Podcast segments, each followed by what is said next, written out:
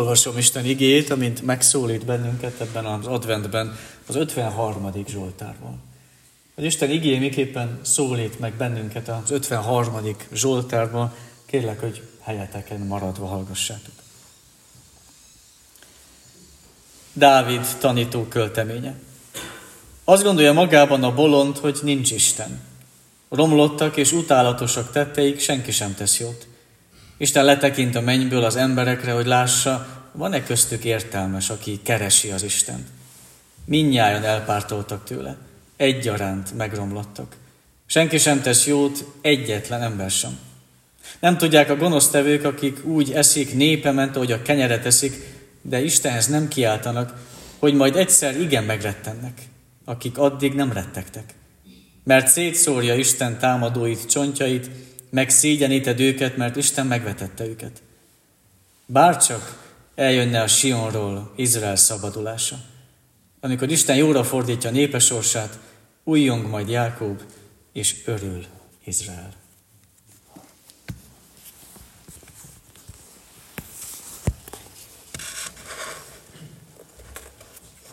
Az ismétlés a tudás anyja.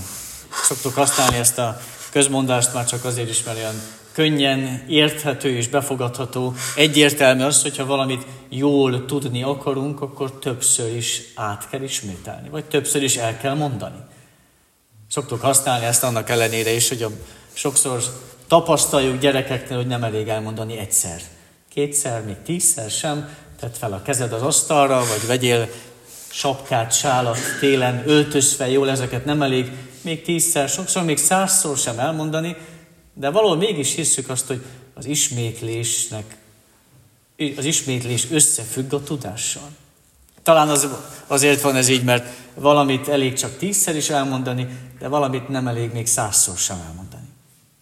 De van ennek a közmondásnak egy mélyebb értelme is, talán az, hogyha valamiben benne vagyunk sokszor, akkor az tényleg senki nem veheti el tőlünk. Ha valamiben mélyen benne vagyunk, hogyha tényleg megtanulunk valamit, hogyha egyé válunk vele, és a sajátunk lesz, akkor azt senki nem tudja elvenni tőlünk.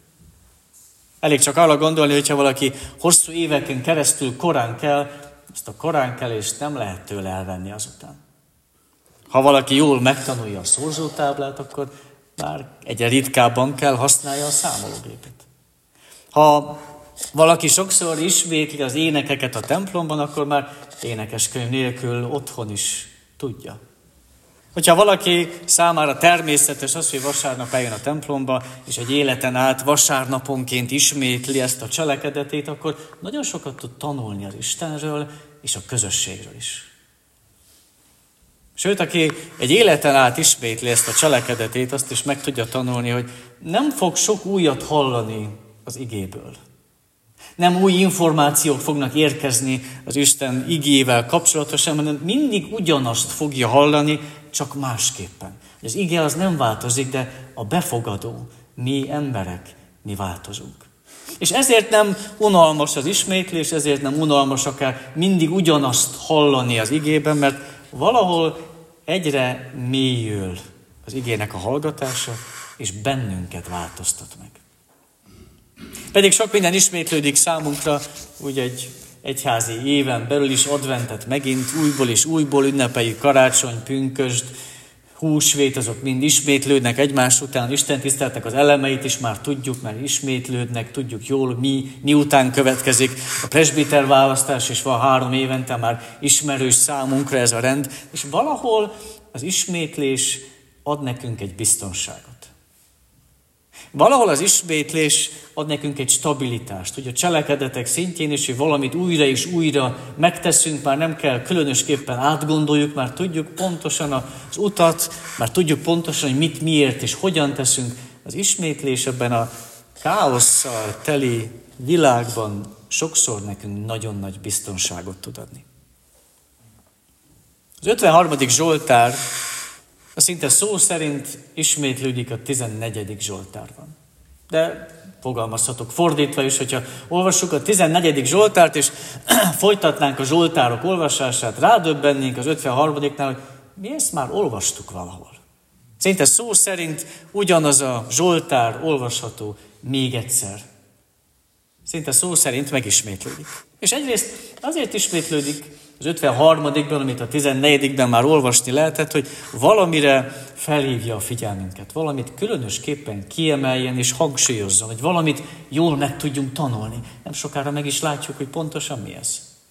Másrészt pedig Dávid azért írja újra ezt a Zsoltárt, hogy az ő saját új helyzetére írja meg. Újra előveszi a Zsoltárt, és az új helyzet, amiben benne van, arra ráhúzza a régi Zsoltárt.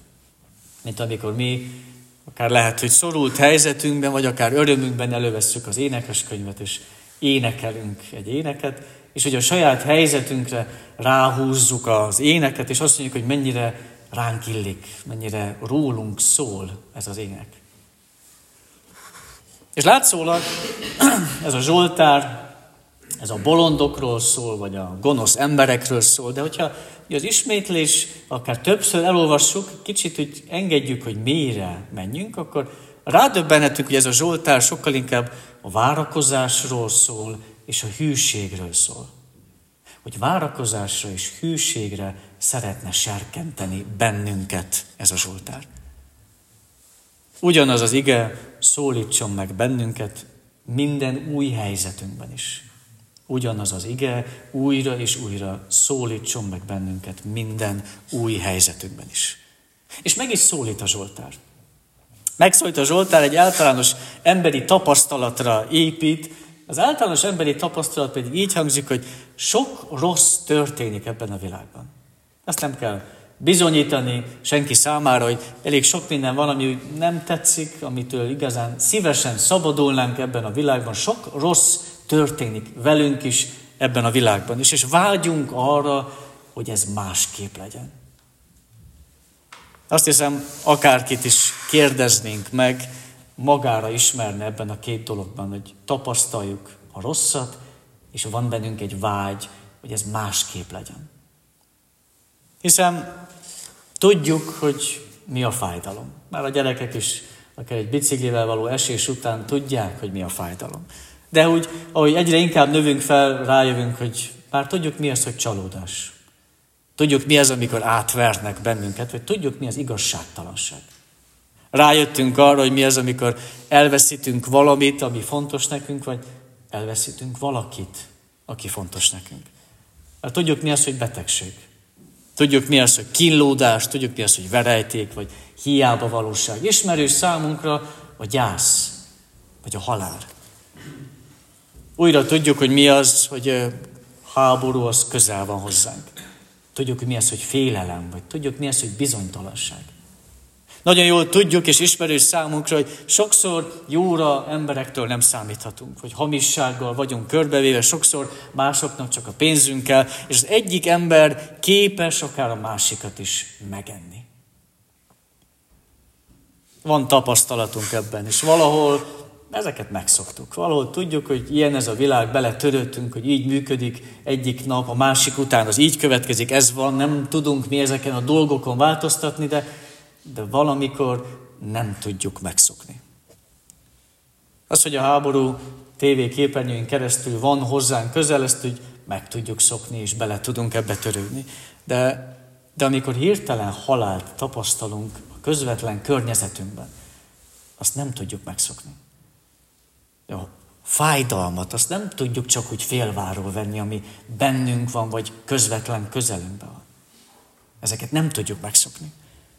Tudomást veszünk róla, elfogadjuk sokszor, de, de szeretnénk és vágyunk arra, hogy ez azért legyen másképp is. Ha nem is mindig, de azért néha legyen másképp is. Csak kérdés, amit a Zsoltár úgy valahol feltesz nekünk, hogy mihez kezdünk ezzel a vágyjal? Az, hogy vágyunk, hogy legyen másképp is. Elnyomjuk magunkban, és azt mondjuk, hogy úgyse lehet, mert ismerjük mi jól ezt a világot. Vagy pedig úgy dolgozzuk fel, hogy panaszkodunk. Elmondjuk, hogy milyen gonosz ez a világ, milyen rosszak az emberek, mennyi betegség van, és hogy mindenki csak magára gondol, és valahol ez is segít nekünk, hogy úgy kipanaszkodjuk magunkat, hogy milyen ez a világ, és akkor úgy letesszük ezt a terhet, hogy majd másnap újra felvegyük. El lehet fogadni keserűen, hogy így működik ez a világ, ilyen ez a világ teremtésétől fogva egészen a végéig így működik. Mindenki valahogy oldja meg a maga életét, és boldoguljon, ahogy tud. A magunk házának a négy fala között mi elboldogulunk, és megpróbáljuk valahogy jobban elviselni ezt a kinti világot. Vagy megpróbáltunk harcolni is ellene. Megtalálni, hogy van-e benne valami jó, továbbadni a jót, amit mi meg tudtunk találni. Hát, hogyha valaki még csatlakozik hozzánk, sokszor az olyan szélmalom harcnak tűnik nekünk. És sokszor maradunk őszintén csak annyival, hogy ez így nem jó, és keserűen hozzátesszük, hogy bár csak másképp lenne.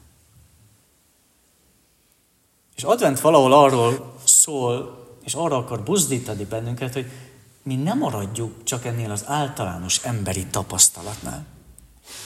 Ne rekedjünk meg csak ezen a szinten, ne maradjunk csak itt, hanem pont advent arra buzdít, hogy lépjünk tovább. Merjünk tovább menni és még egy lépést megtenni. Vagy akár a Zsoltár kapcsán fogalmazhatnék úgy is, hogy advent pont arra buzdít, hogy ne akarjunk bolondok lenni. Aki körbenéz és csak saját magát látja. Senki más, csak saját magát, mint hogyha körülöttünk forogna ez az egész világ. És a bolondot persze itt a Zsoltáros nem úgy használ, mint akinek nincsen tudása, vagy mint aki buta. Sokkal inkább, ha bolondok vagyunk, vagy olyan a bolond, aki csak magára gondol.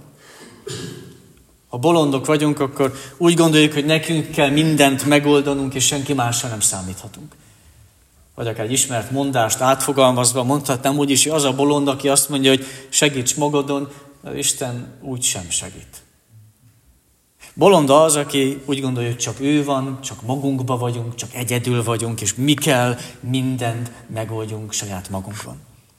És advent pont erről szól, ebből akar kihúzni, kiemelni és tovább mutatni, ne vagdalkozzunk egyedül a levegőbe, mint a bolondok, hanem serkentsen várakozásra és serkentsen hűségre bennünket a körülöttünk lévő világ. Hogy várjuk az Urat, és legyünk hozzá hűségesek, éppen annak ellenére, hogy sok minden pont másra serkentene. Sok minden pont arra serkentene, hogy hagyjuk békén, és ne foglalkozunk vele, és magunk dolgaival foglalkozunk csak inkább, de ez az időszak ébreszten fel bennünket arra, hogy mennyire van értelme az Istenre várni, és mennyire van értelme hozzá hűségesnek lenni. Még akkor is, hogyha körbenézünk, és a világból más következtetést vonunk le. A Zsoltár végig, hogyha esetleg a magunk otthonában is el tudjuk olvasni, akkor észreveszünk, hogy a, szinte az összes verse mind a, a bolondokról, gonoszokról szól, és az utolsó verse még kicsit úgy ki tud emelni bennünket, amikor megfogalmazza a Zsoltáros, hogy bárcsak eljönne a szabadító Izrael számára. De akár még kérdésként is lehetne megfogalmazni ezt, hogy vajon eljön a szabadító Izrael számára? Egy nagyon nagy vágy van a Zsoltárosban, és ezt a vágyat oda viszi az Isten elé. Hogy a körülöttünk lévő világ az egyre inkább erősítheti a vágyat bennünk, hogy közelebb kerüljünk az Istenhez.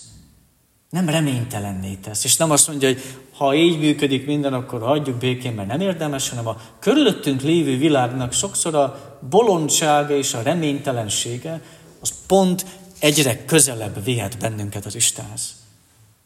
Hiszen a gonosz létének az egyetlen magyarázata, amit kaphatunk, az az, hogy Isten felhasználja, és Isten beépíti az ő tervébe, hogy minden a rossz, ami velünk történik, vagy amit tapasztalunk a világban, az azért van, hogy Isten felhasználja, beépítse, és általa is közelebb kerüljünk hozzá.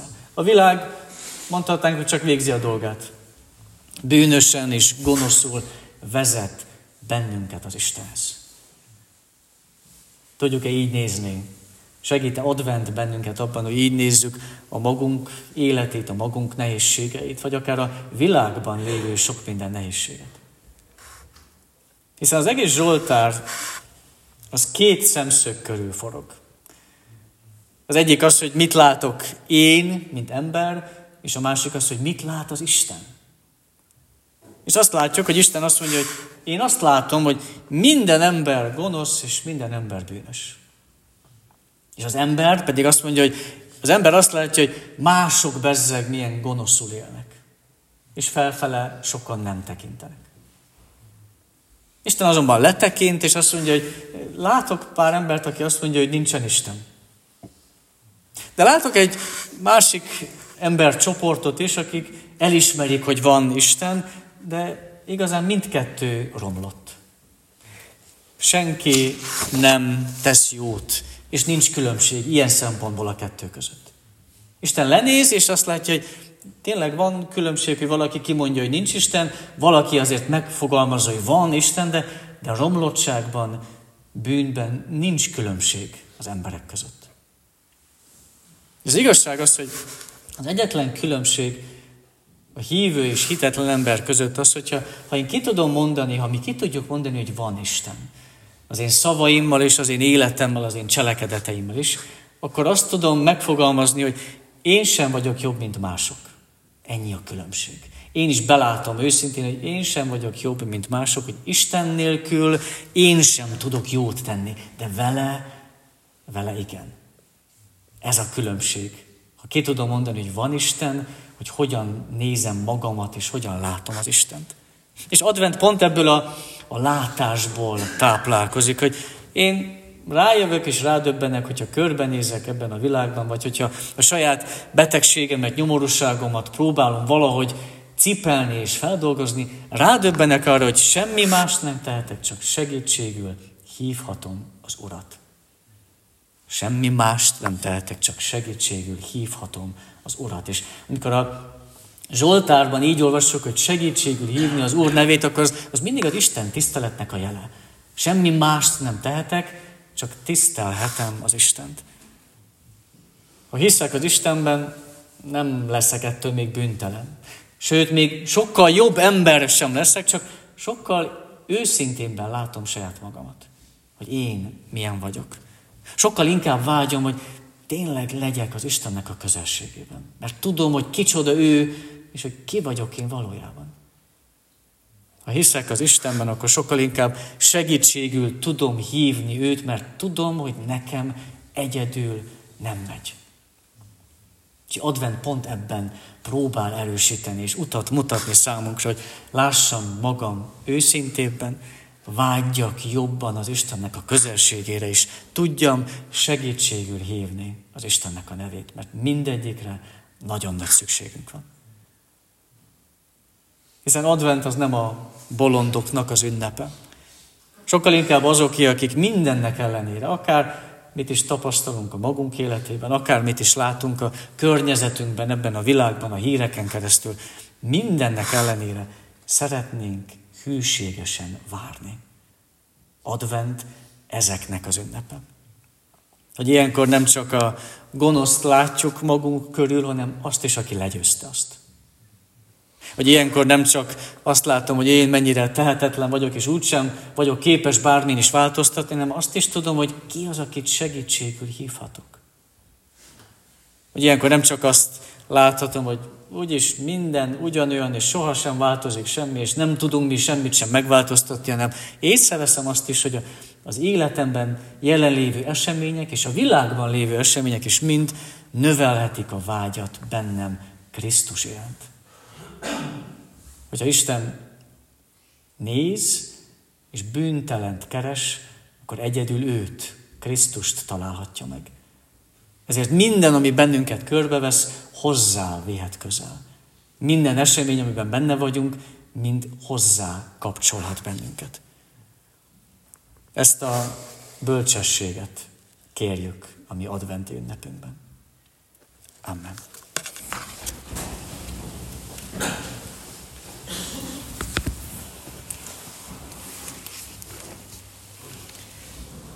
A 181. énekünknek a B változatából az első versszakát énekeljük. A 181. énekünk B változata első versszakát, Jöjj népek megváltója.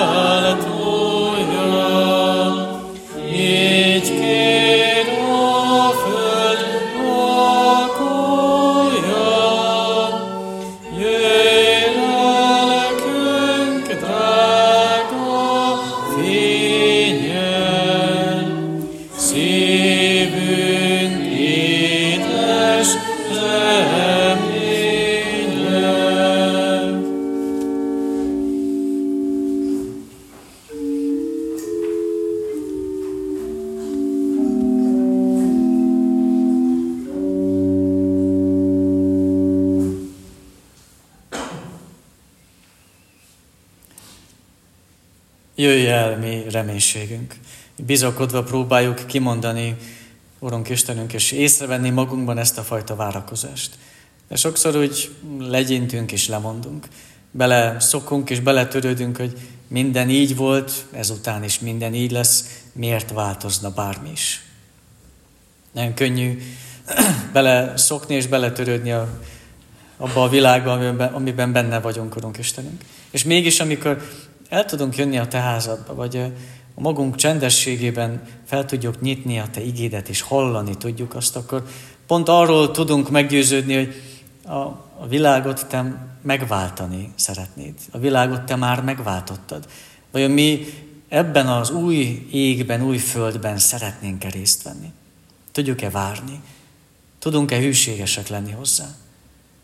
És persze nehéz ez, amikor azt látjuk, hogy semmi nem változik, és egyre inkább több az igazságtalanság, a betegség vagy a nyomorúság. Ezek mindig voltak, és mindig is velünk lesznek valahol. De jó, ha úgy látunk magunk köré, és úgy nézünk magunkba is, hogy minden, ami van, az azért van, hogy hozzád közelebb vihessen. Sokszor még a, a betegség is, sokszor még a gonosz is, vagy a bolondság is. Hogy vegyük észre, hogy nyilvánvaló, és nincs mentsége annak, aki nem lát téged, és nem vesz észre a világban, és ebben a körülöttünk lévő környezetben. De, de mi szeretnénk látni, nézni, észrevenni téged. Adjál nekünk erőt és bölcsességet, tudunk Istenünk. A nyomorúságban, nehézségben, betegségben vagy háború közepette is tudjuk megtalálni a mi Urunk Jézus Krisztusunkat, aki értünk született, értünk halt meg és támad fel, és értünk szenvedett. Enged, hogy minden, akár adventben, vagy akár az ünnepben is, ahova közeledünk, vezessen bennünket afelé, hogy Te vagy egyedül a mi Urunk és a mi Istenünk. Annyi minden megnehezíti ezt, de add a Te igédet, legyen bennünk, hordozzuk magunkban, és újra és újra emeljen fel bennünket feléd.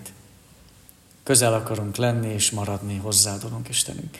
Ebben őrizd meg, ebben tartsál meg, legyen ilyen nekünk ez az ünnep is. Jézusért, a Krisztusért. Amen. Bizalommal tárjátok fel szíveteket Isten előtt.